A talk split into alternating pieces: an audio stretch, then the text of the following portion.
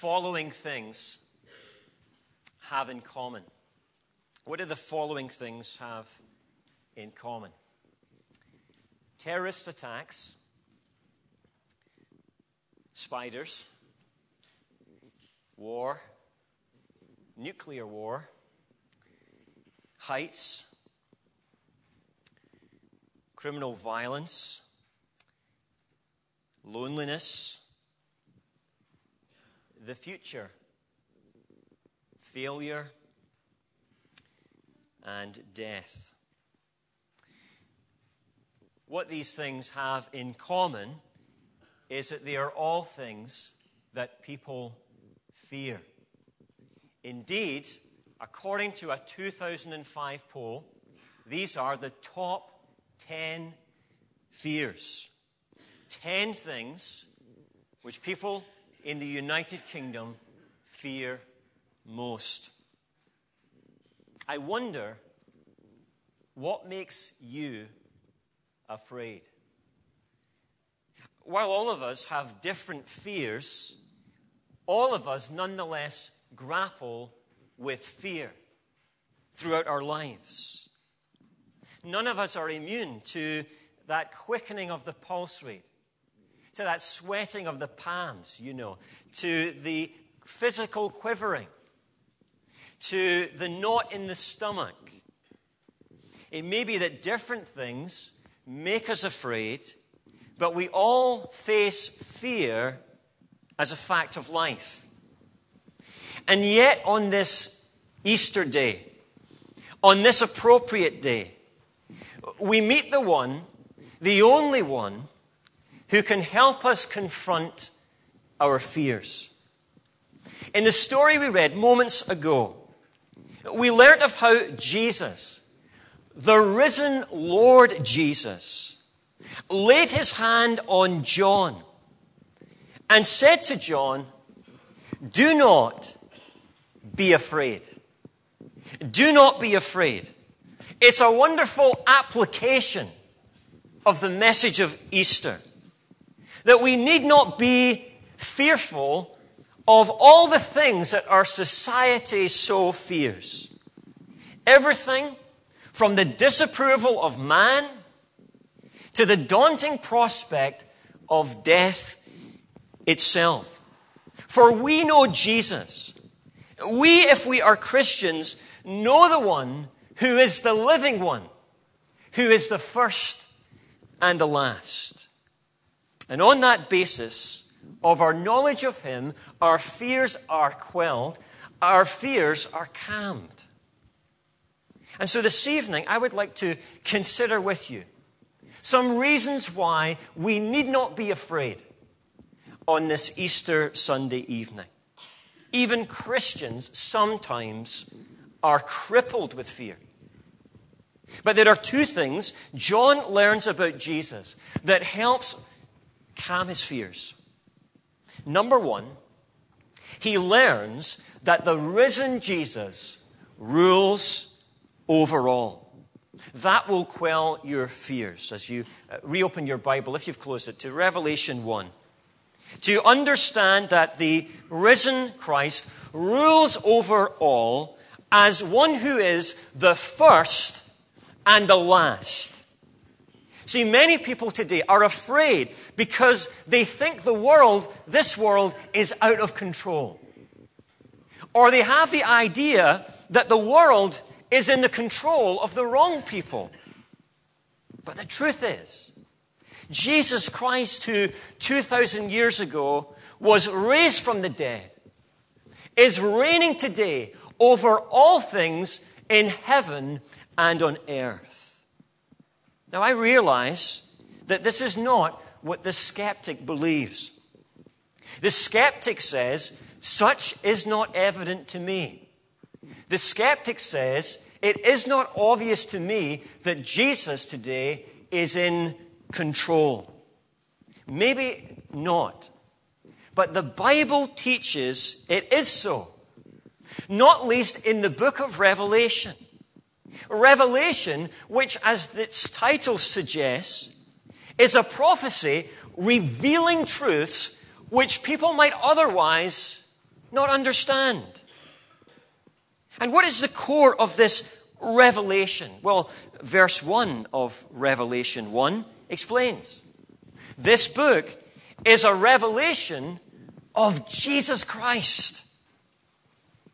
It's a revelation of the person and the work of the Lord Jesus. It is only incidentally a revelation of what is to come in history. It is centrally, this book, a revelation of who Jesus is and how Jesus will reign for all eternity. The glorious answer to that is that he is the King of kings and the Lord of lords. He is utterly triumphant. That's what Revelation tells us. He is exalted over all. He has supremacy over all things and over everything. As chapter by chapter we see Christ conquering all of his foes one by one.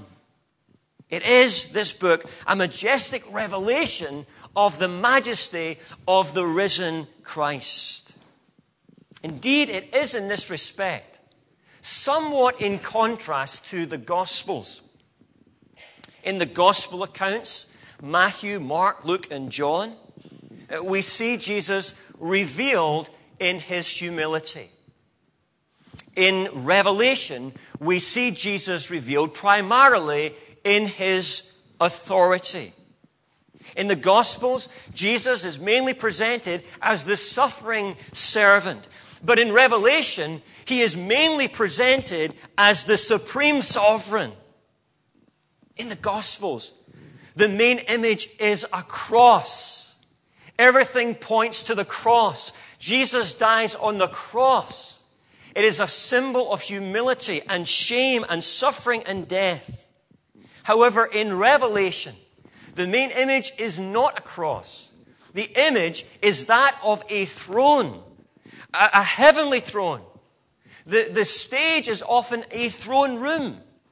Revelation symbolizes the exaltation, the power, the authority and glory of Jesus Christ.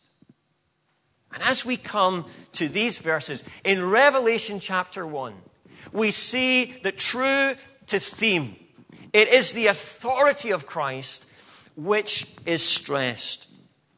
As we see the beginning of verse 17, as Christ uh, lays his hand on John, the right hand that, that holds the churches in his hand, he lays that right hand on John and he says, Don't be afraid. And the very next thing he adds is a note of authority. I am the first and the last. These are words of tremendous authority. Ponder them for just a moment with me. Understand not only what Jesus says, I am the first and the last, but what he means by what he says, what he's implying by that. Now, what he says is simple enough. I am the first and the last. We might say it this way I am the beginning and the end. The beginning and the end. It's not insignificant that the Bible opens with these words in Genesis In the beginning, God. In the beginning, God. Before God created, God existed. God pre exists his creation. God pre exists everything which exists besides him. And in addition to this, Jesus, as Revelation 1 8 clearly tells us, is God. He is the Alpha and Omega, the Lord God Almighty. And so when you bring these two things together, that God pre exists all that exists, and the fact that Jesus is God, then that clearly shows us that Jesus existed as God before creation. He is therefore the first. He is the first, born over all creation, as it says in Colossians. But not only is he the first, he is also the last. Now, I don't think we can take this reference so strictly chronologically as when we say the first. We know, for one thing, that the church of Christ will exist for all eternity with Christ. In this sense, Jesus is not the last chronologically. He will not outlast the church, so to speak. But I think Jesus is the last in another sense. Jesus is the purpose. Jesus is the goal of all of history. Jesus is not only the one from whom everything comes, he is the one to whom everything moves. We were made for the glory of Jesus Christ. That is why you exist this evening. That is why your heart beats tonight. That's why you have breath in your lungs this evening. You exist for the glory of Jesus. Now, that's what Jesus says. He's the first before creation, and He's the last. He's the purpose for creation. But what does He mean by that? Why does He say that? What idea is He trying to convey? Well, surely it is nothing less than His supremacy. His supremacy. That's what he's getting at. In Colossians chapter 1, there's a striking parallel there to this passage. As Paul describes Christ as the firstborn, the firstborn over creation. As Paul says that all things were created by him, that's the first, and for him, that's the last. Now, why does Paul say that over in Colossians? Why does Paul establish these facts? Well, in Colossians 1, Paul is arguing for the absolute supremacy of Christ over all heavenly and all earthly beings. There were some who doubted the rank and the supremacy of Christ. And so Paul proclaimed these truths to show Jesus' authority. And I believe it's the same principle here. When Jesus says, I am the first and the last, he's not simply giving us a history lesson. It's a way of saying to us, He is, I am supreme. I am sovereign in history. Caesar isn't sovereign. So don't fear men. You see, in Revelation, the context of it is it was written to churches who were under persecution and who were under the oppression of Caesar and the Roman Empire. The empire was putting the squeeze on the Christian church. John was on the island of Patmos, and it may well have been that he was there because eh, of his testimony for Christ, for Jesus. John knew certainly Christians who were facing the growing phenomenon of emperor worship, where as a Christian you were forced to make a public decision between Christ or Caesar. If you worshiped Caesar, you lived. If you worshiped Christ, you died. And you know, in that kind of situation, you really need to know who really is sovereign. You really need to know who is the first and who is the last. And it is not Caesar. It is Christ.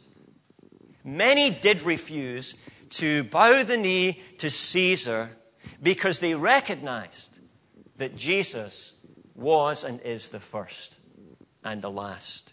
He is, as verse 5 of this chapter says, the ruler of the kings of the earth. As verse 17 says, the first and the last. And you know, the application of this is very obvious, but I'll tease it out for you.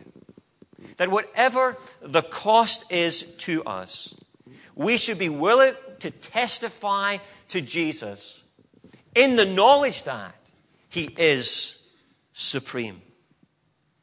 I was quite moved yesterday when I read on into the second chapter of Revelation because I didn't realize that this phrase, the first and the last, is used again it is used in reference to one of the churches. Maybe you know which church it is. It's at the end, uh, in the middle of chapter 2, the church in Smyrna. And here we find, here, here is a church that is facing persecution, uh, that is facing poverty, that is facing imprisonment, and which is facing potential death. We see that in verse 10, 9 and 10 of chapter 2. And to this church, to this church that's about to come under the squeeze of the Roman Empire and Caesar, to them he says to them, Verse 8 These are the words of him who is the first and the last. Remember that when you're standing when you're standing in the Colosseum. Remember that. In that life or death situation, remember that Jesus is Lord of all. Be faithful. He says uh, in verse 10, even to the point of death, be faithful as a witness. Don't fear men. I am the first and the last. Be faithful. This is a, a challenge, I think, to our fear in relation to evangelism, particularly. You know, sometimes I just see such a contradiction in my life. Am I the only one that feels this? We come into church on a Sunday, we proclaim in loud voices and happy faces sometimes that Jesus Christ is alive, that He died for our sins, that our eternal security rests in Him, and then we go out from this place and we're so reticent and shy about talking about Jesus. And we don't need to fear anything like death for testifying to Christ. And yet we're fearful. I sometimes think we're a little bit like the, uh, the people of Israel.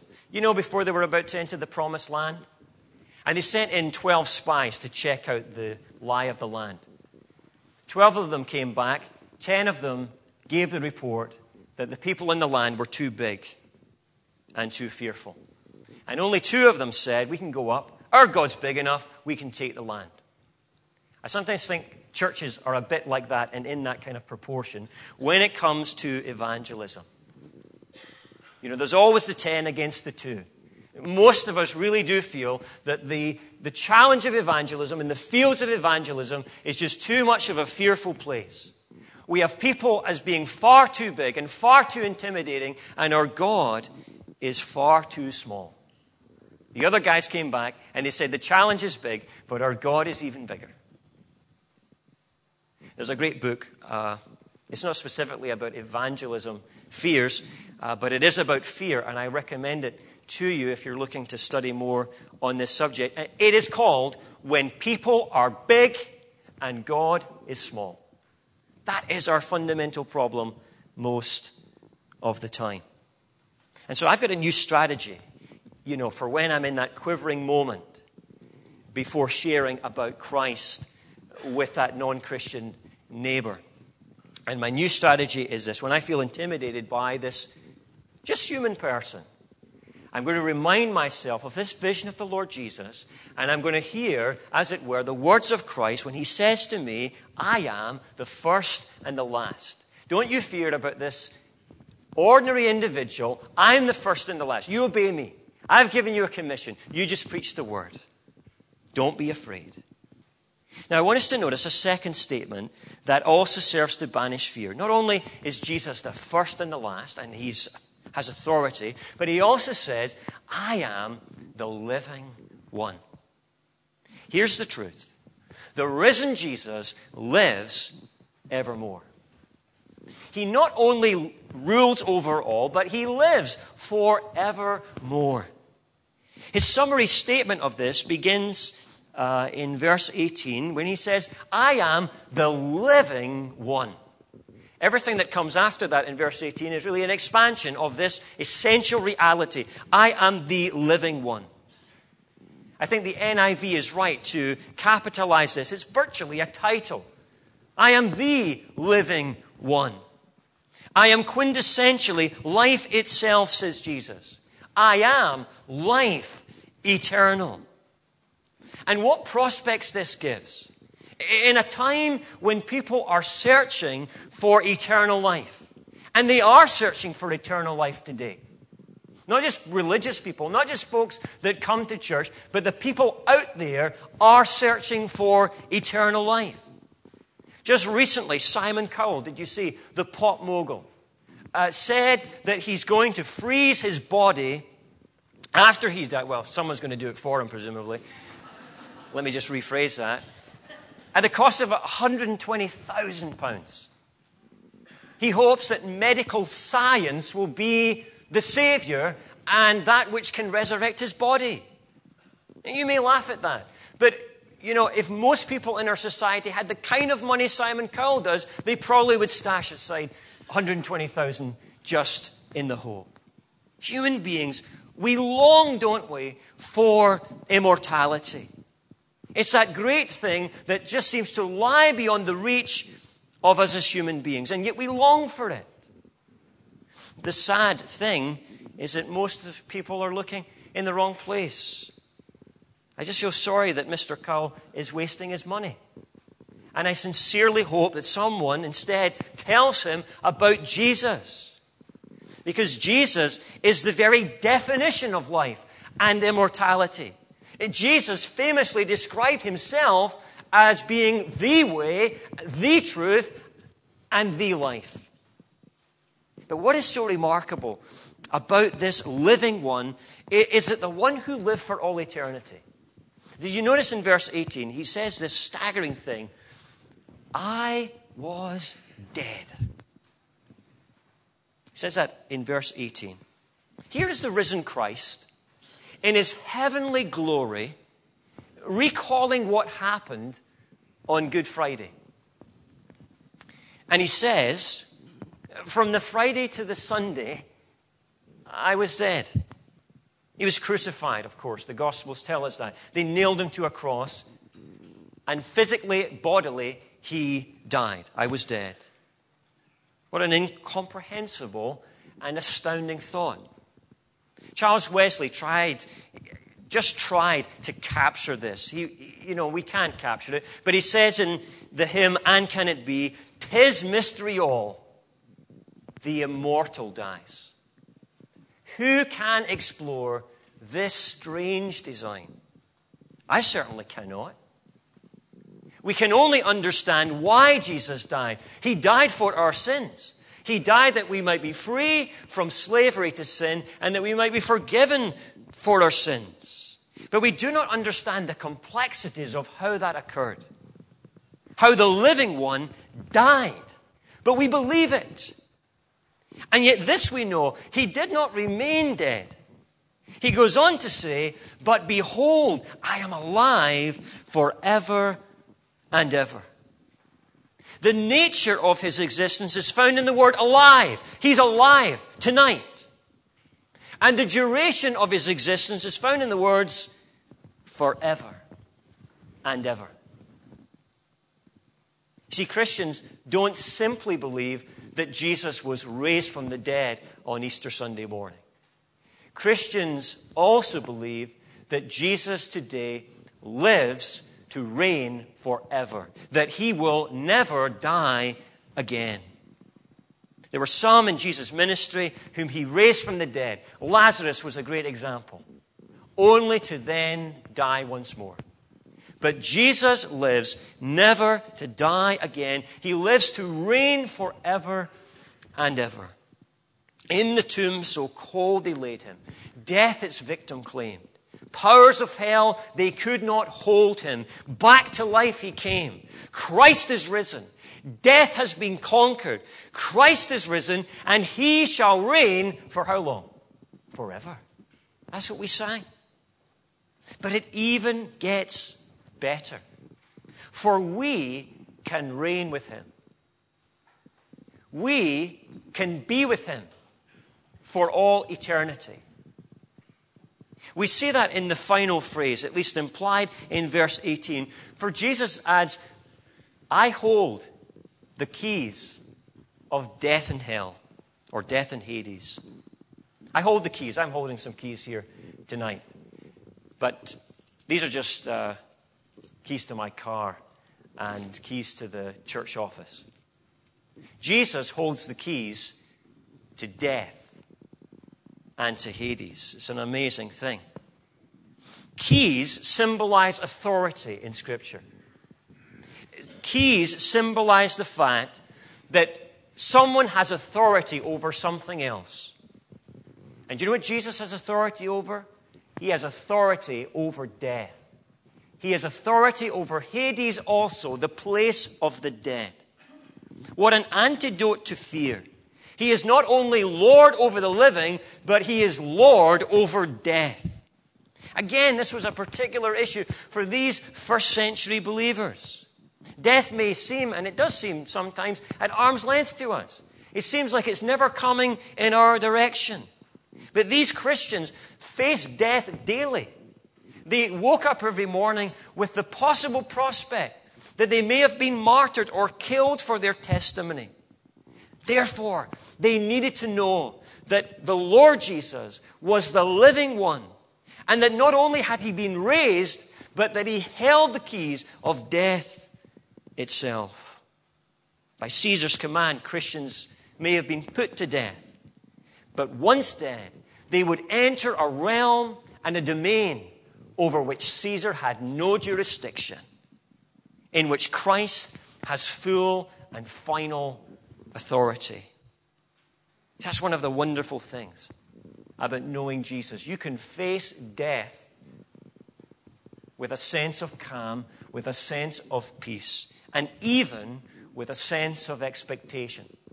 Not that death in itself is pleasant, but we know the one who holds the keys of death, and we know the one who holds our life in his hand for eternity. I imagine that death is something all of us think about from time to time. Maybe it's more acute among very young and, and much, you know, very older people. I think when you're middle aged, you're just so busy, you don't think about it as much. Uh, we have uh, a, a, very young uh, son. He's only five years old, and he's been peppering us with questions. Even this morning, coming in the car, as we were uh, chatting about the resurrection and death and so, of Jesus and all these things, we got all these questions about death. When are we going to die? When's, when's mommy and daddy going to die? When am I going to die? What happens when we die? Is it going to be good when we die? Is it going to be great to be with Jesus? Is there anywhere else we can go when we die? It's a six year old asking these questions. And we often put these things to the back of our mind, but it's the great reality, isn't it? I wonder if you are someone who can look death in the face. I wonder if it's a great fear for you. Earlier, I mentioned all sorts of fears. You know, the funny thing about most fears is that underlying those superficial fears is the fear of death. Death is the ground zero of all our fears. That's why, you know, people are scared of heights, because they're scared that they might fall and die. That's why people are scared of spiders, because they have a, ludicrous idea that there are poisonous spiders in the UK. There's not. Or uh, claustrophobia. Maybe they'll die in a small space. Terrorism. You see, death underlies all of those fears. And yet the sting is removed when we realize that Jesus died, that he was raised, and that not only he lives evermore, but he has authority over death. Death is not some great unknown thing that is out of control. Jesus Christ, whom we love and we trust and we worship, holds the keys tonight. We sing that hymn, don't we? With great gusto. No guilt in life, no fear in death. This is the power of Christ in me. From life's first cry to final breath, Jesus commands my destiny. No power of hell, no scheme of man can ever pluck me from his hand till he returns or calls me home. Here in the power of Christ, I'll stand. I wonder if you have that hope. I wonder if you have that confidence in the face of death itself. No other message, no other religion, no other faith in all of the world has such a confident message in the face of death as does the Christian gospel. Because we have a living Savior who has conquered death and who holds death's keys.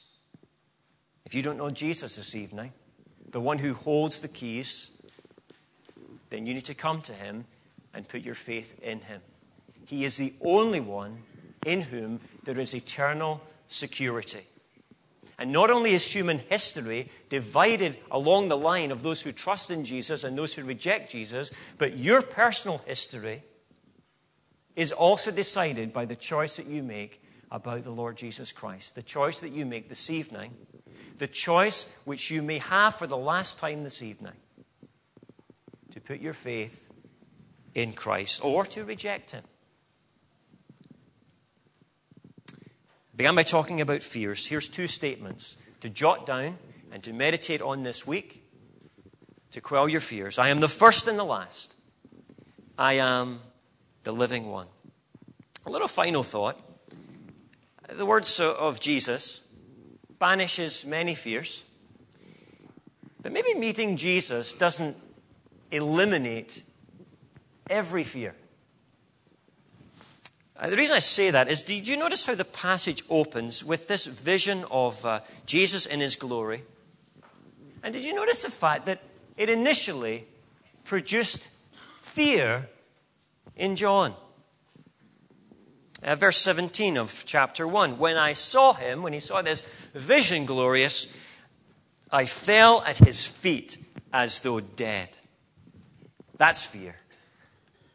Jesus immediately moved to calm John's fear, and he said these wonderfully comforting words. But the fact remains, nonetheless, that in the presence and in the sight of the majestic risen Lord Jesus, there was a sense of fear that John felt. And it may be for all eternity. And I do believe this is so. There will be a healthy reverence that we will always have for Christ in his glory and in his splendor. The one who removes all other fears, or fear of death, or fear of men, and every other thing, is still the one that ultimately we rightly respect. And in one sense, we fear. We love him, but we fear him. I'm reminded of that dialogue in C.S. Lewis. He captures it so beautifully in The Lion, the Witch, and the Wardrobe. He's talking about Aslan, the, the great lion. What an interesting picture for Christ. It was a good choice. Aslan represents Christ, the lion. And one part of the dialogue runs like this Aslan, a man? said Beaver sternly. Certainly not. I tell you, he is the king of the wood and the son of the great emperor beyond the sea. Don't you know who is the king of beasts? Aslan is a lion, the lion, the great lion. Ooh, said Susan. I thought he was a man. Is he quite safe?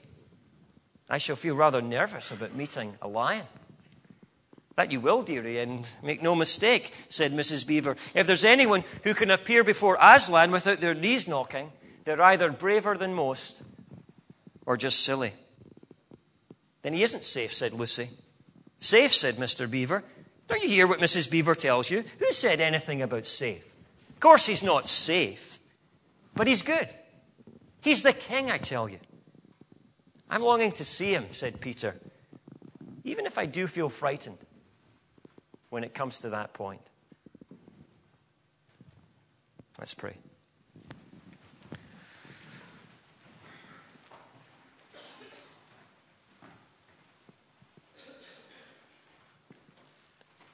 Father, thank you for a glimpse tonight of the Lord Jesus. Thank you for his words of comfort. Lord, it's not weak for us to face up to fears. So easy just to bury our fears. But Lord, we are fearful about many things in life. And yet, Lord, we thank you for the, for the big things. Issues like death and its reality. We can have the peace of Christ reigning in our lives, reigning in our hearts, giving us security for the future. Father, I pray this evening that by your Holy Spirit, you will work in each person here, that we might come to put our eternal trust in the eternal Lord Jesus Christ. We ask these things in his name. Amen.